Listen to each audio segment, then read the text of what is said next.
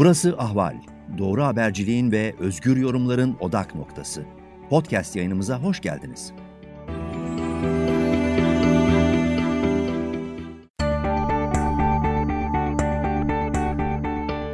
Ahval podcastlerini tüm mobil telefonlarda Spotify, SoundCloud ve Spreaker üzerinden dinleyebilirsiniz. Apple iPhone kullanıcıları bize iTunes üzerinden de ulaşabilir.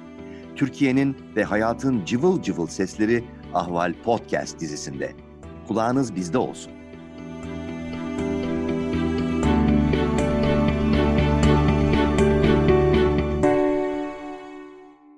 Merhaba Ahval izleyicileri, sıcak takipteyiz. Ben Zabaş Türk.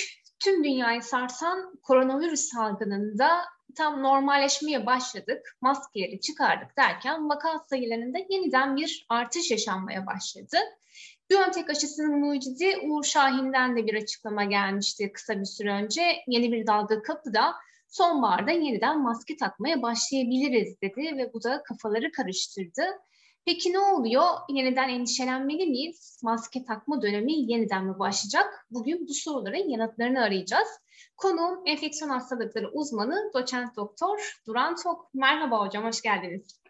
Merhaba, iyi yayınlar, hoş bulduk. Teşekkür ediyorum. Hocam dün haftalık koronavirüs tablosu açıklandı. Buna göre 26 binin üzerinde pozitif vaka sayısı var. Can kaybı da 17 olarak açıklandı. Çevremizde de son günlerde koronavirüs pozitif vakaları duymaya başladık. Ne oluyor? Kabus geri mi döndü? Ne dersiniz? Evet, öncelikle izleyicilerimize iyi günler ve iyi akşamlar diyerek başlayayım. Şimdi evet, ben de uzun süredir özellikle 2020'den itibaren koronavirüsle ilgili gerekli bilgilendirmelerin bir kısmını Twitter hesabından da yapıyordum. Aslında epey bir süre ara vermiştim. Ta ki geçen hafta artık vakaların daha fazla belirginleşmesi,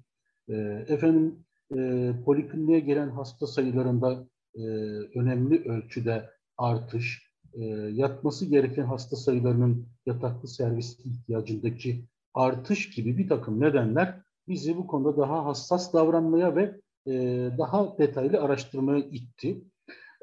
Neticede zaten bakanlığımız da durumu çok iyi biliyor ki bizlerin koronavirüs önlemlerini kaldırdığımız tarihten itibaren artık maskelerin hastane haricinde hemen hemen hiç olmaması, insanların buna dikkat etmemesi, özellikle kalabalık ortamlarda bulunma ve bütün bu tedbirlerin aksamasıyla birlikte vaka sayılarının tırmandığını zaten hissediyorduk. Peki neden bunlar ilk başta rakamlara bu ölçüde yansımadı dersek, o dönemlerde biliyorsunuz test de yapılmıyordu, bildirimler de yapılmıyordu. Yani test derken önemli ölçüde yapılmıyor. Tabii ki benim en az olan dönemde bile hastalardan test ihtiyacımız olduğunda istiyoruz ve bakıyorlar. Sıkıntı yok. Ancak istek sayısında azalma ve test yaptırma şartlarının önemli ölçüde gevşemesi nedeniyle, yani vakaların tespit edilememesi de buna tuz biber olmuştur ve bizler işin vehametini ancak son 10-15 gün içerisinde karşımıza çıkan hareketlilikle, vaka sayısındaki tırmanışla ve karşımıza poliklinikte çıkan hastalarla daha iyi fark etmiş olduk. Evet, bu bütün anlattıklarımın özeti, kabus yavaş yavaş geri dönüyor. Ya da eskiden kabus geri dönüyor mu diyorduk, yavaş yavaş artık evet diyoruz. Bundan sonra neler yapılabilir? Evet, şu ana kadar olanları, son 3-4 ay içerisindekileri aşağı yukarı mekanizmal olarak özetledik. Peki neler yapmalıyız? Aslında en zayıf olduğu virüsün olduğunu düşündüğümüz dönemde dahi, ben şahsen kendim için söyleyeyim, açık havada tabii ki maske takmıyordum ama her zaman tedbirlere elimden geldiğince, çünkü ben diğer bütün, yani halkımıza, baktığım hastalara, aile efradıma çok rahatlıkla bulaştırabilen ve önemli ölçüde riskli bir grupta olduğum için buna dikkat ettim. Ama hepimiz edemedik. İnsanlar buna dikkat etmemesi ve pozitif sayısının da test bakılmadığı için farkında olmamamız nedeniyle bu tırmanış bugüne kadar sürdü. Bundan sonrası için tabii ki vaka sayılarını takip etmekten tutun kişisel tedbirlerimizi. Yani ben özellikle halkımıza buradan şunu vurgulamak istiyorum. Tamam, maske takma zorunluluğu belli ölçüde kalktı. Belirli alanlar haricinde kalktı. Ama şunu unutmayalım ki maske takmak yasaklanmadı. Yani bu bizim için önemli bir ölçüt olsun. Biz istersek kritik yerlerde, kalabalık ortamlarda, risk gruplarıyla ilgili bulunduğumuz toplantılarda bunu takabiliriz. Neden böyle yapıyoruz? Kimse de şunun farkında değil. Kendimizi sadece maske takarak korumuyoruz. Aslında hasta olan kişinin takmasıyla daha çok korunabiliriz. O yüzden herkesin potansiyel bir hasta olabilme ihtimalinden hareketle tedbirlere kişisel ölçüde bakanlığımız ne derse desin, tabii ki o da önemli çalışmalara imza atıyor, o ayrı bir şey. Ancak hangi şartlarda olursak olalım bizler kişisel koruyucu önlemlerimize devam etmemiz gerekir. Zaten medyada daha çok yansıyacağı için ileriki dönemlerde vaka sayıları bizi nereye götürecek, nasıl bir tabloyla karşılaşacağız, bakanlık da muhtemelen ön alacaktır. Bizim de buna kişisel koruyucu önlemlerimizi eklememizle daha hafif atlatabileceğiz.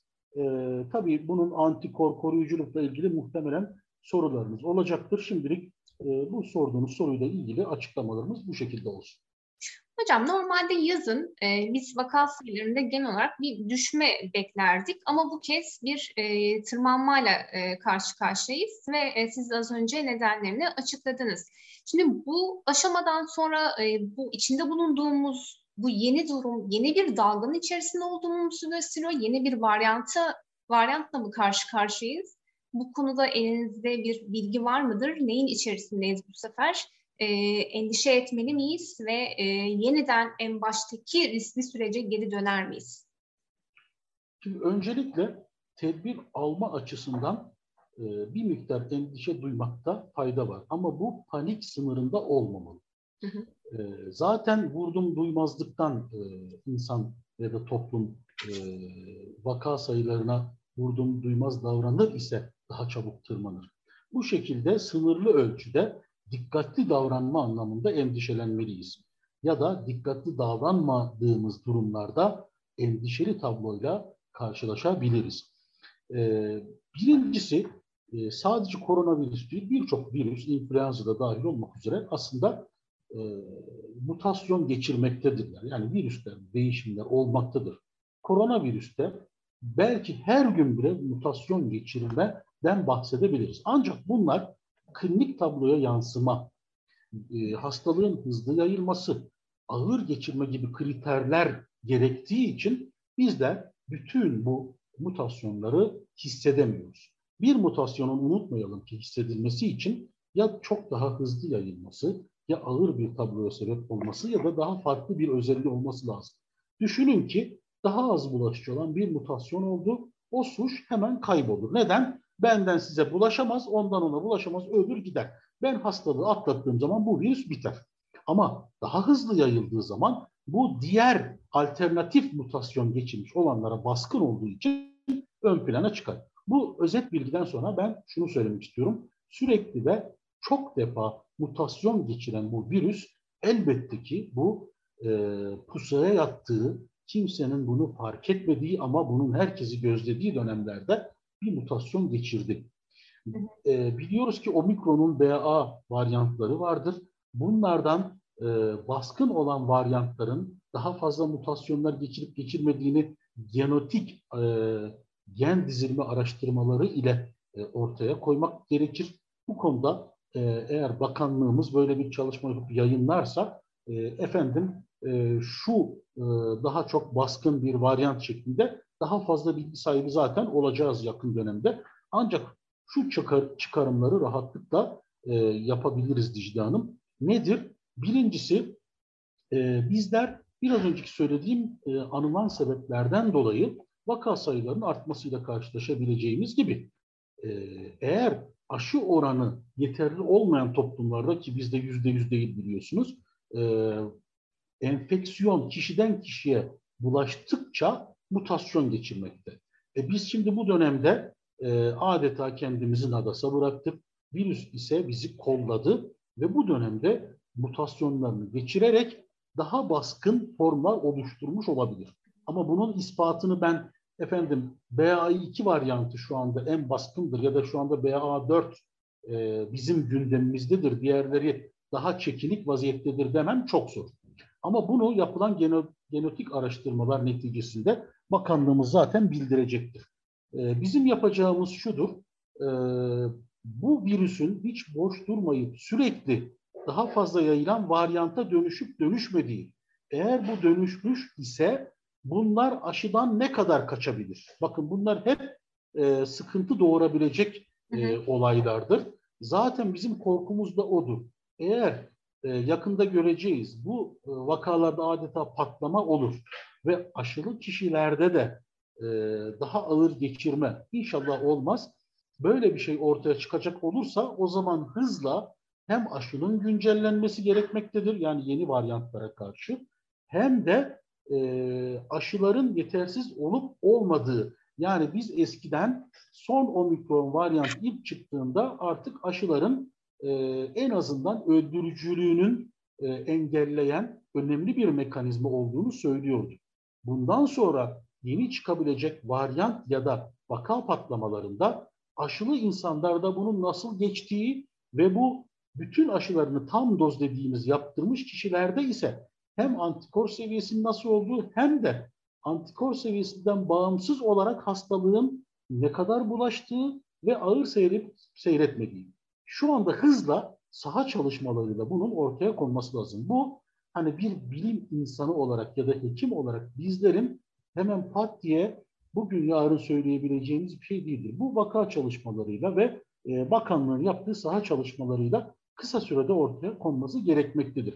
Ama tahminimizi söylemek gerekirse şu ana kadar aşılarının tam olarak olmuş ama hiç olmamış kişiler kadar ağır geçirme ya da hastaneye yatma, yoğun bakıma yatma oranının ben çok yüksek olduğunu düşünmüyorum. Ama dediğim gibi yeni varyantların da olabileceğini hesapladığımızda böyle bir ihtimal ne kadar çabuk gelebilir şeklinde hızla değerlendirilip ona göre bir yol çizmemiz. Ayrıca zaten Uğur Şahin de açıkladı, Uğur Hoca.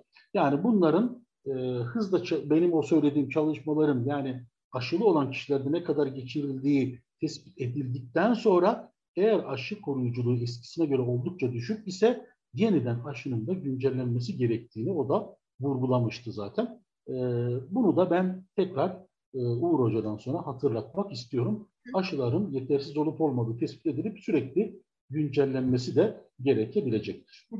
Ortaya çıkacak son verilere göre yeniden aşılanma süreci de başlayabilir diyorsunuz. Peki hocam şunu merak ediyorum. Grip gibi olmayacak mı artık koronavirüs? Vaka sayısı artınca biz hep endişelenecek miyiz? Ya da gripten ne farkı olabilir artık? Şimdi aslında grip şeklinde olup olmayacağı söylemek bundan sonraki hayatımız için şu an için çok zor. Bu bizim için bir dilek ve olabilme ihtimali olan bir şey. Nedir? Aslında bizler zamanında bütün dünya homojen bir şekilde, yani sadece belli insanların 3, 4, 5 aşı değil de dünyada, sadece ülkemizi kastetmiyorum, daha homojen bir aşılama yapmış olsaydık bu söylediğimiz ihtimal daha yüksekti belki. Ama bizler tıpkı gelir olayında olduğu gibi aşı dağılımı dengesizliği yaşayan bir dünya toplumu olduğumuz için ne oldu? Aşı yaptıranlar 3, 4, 5, 6 neyse artık, yani ben sınır tanımıyorum ama diyelim ki 5 olsun. Bu insanlara bulaşmaması yetmediği gibi aşıyla yaptırma imkanı olmayan, hiç karşılaşmamış toplumlarda sürekli ne oldu? Omikronlar, varyantlar, yeni varyantlar döndü, dolaştı, geldi. Aşı yapmış toplumlarda aşıyla olan etkileşimi isterse %15 az olsun, yani şunu söylemek istiyorum, %80 bile aşı korusa, %90 bile korusa kimse bunun %10'unu düşünmüyor Dicle Hanım. Düşünün ki %90 koruyor. Peki %10? İşte tekrar dönüp dolaşıp Afrika suçları ya da mutantları geliyor. Tekrar ülkemizde veya Avrupa ülkelerinde ya da Kuzey Amerika'da yeniden oluşmuş varyantlar enfeksiyonlara sebep olabiliyor. İşte aslında grip gibi geçirmenin yolu biraz önceki söylediğim yoldu. Bu olmadığı için bizler biraz daha erken, hani ben tabii ki onun olmasını istiyorum ama eğer aşıdan kaçan bir suç, bir de hani baskın olmazsa yine o ihtimal var ama baskın olursa o zaman unutmayalım ki sonbahara, hatta sonbahardan belki daha yakın bile olabilir. Çünkü bunu baştan da vurguladık. Bu öyle yaz, kış, mevsim virüsü değil. Fırsat buldukça, daha önceden de gördük, ilk çıktığı yıllarda yazın da sorun oldu. İspanyol gribinde de benzer şekilde Haziran, Temmuz'da hep sorun olmuştu. Mevsimden bağımsız olarak yeni dalgalarla karşılaşabiliriz. Eğer yetişirse sonbahardan önce, yetişmezse sonbahar civarında vaka artışlarını kesin bekliyorum. Ancak böyle büyük bir yeni baskın varyant oluşması için aşıdan kaçan bir yeni varyantın baskın şekilde tespit edilmesi gerekir. O olmadan ben eski korkuları yaşayacağız diyemem ama eski korkuları yaşama ihtimalimiz halen var ve aşıdan kaçan suçun tespitiyle bu mümkün olacaktır. Hı hı. Hocam başta söylediğiniz ama tekrarlayalım isterseniz izleyicilerimiz için. Bu son verdiğiniz bilgiler ışığında yeni vaka artışlarına yakalanmamak için pozitif bir test sonucuna ulaşmamak için ne yapmalıyız? Kendimizi nasıl korumalıyız? Son olarak bunu sormuş olduk. Öncelikle bilinçli insanlar için zaten hep söylediklerimiz, bizler tedbirlerimizi mümkün olduğunca ne kadar uygularsak aslında toplumun bir yapı taşı olarak herkes kendi evin önünü süpürmesi misali gibi toplumu korumuş oluruz. Kişisel koruyucu tedbirlerle, yani bu sadece bir yaptırım, bir kanun ya da bakanlık tarafından bir süreç gibi düşünmemek, kendi kişisel koruyucu önlemlerimizi tıpkı koronavirüs salgını dönemlerindeki gibi, hani açık havalarda böyle kendimizi sıkarak, nefes alamadan, spor yaparken kendimizi sıkmak, maskelere boğuşmak değil.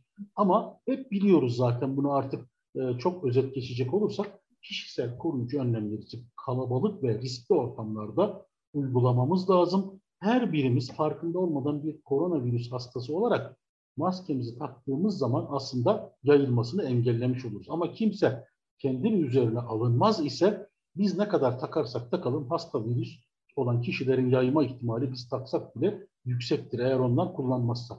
O yüzden potansiyel bir hasta olarak kişisel koruyucu önlemleri bir daha son kez tekrarlıyorum.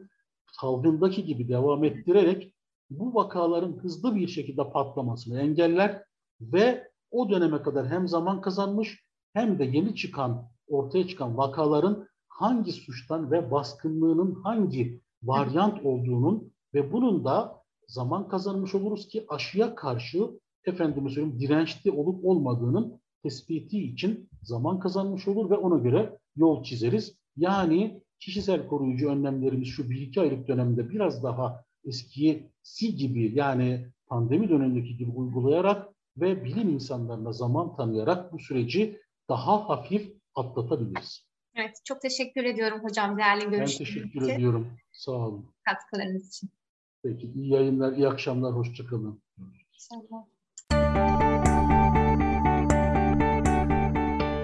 Ahval podcastlerini tüm mobil telefonlarda Spotify, SoundCloud ve Spreaker üzerinden dinleyebilirsiniz. Apple iPhone kullanıcıları bize iTunes üzerinden de ulaşabilir. Türkiye'nin ve hayatın cıvıl cıvıl sesleri Ahval Podcast dizisinde. Kulağınız bizde olsun.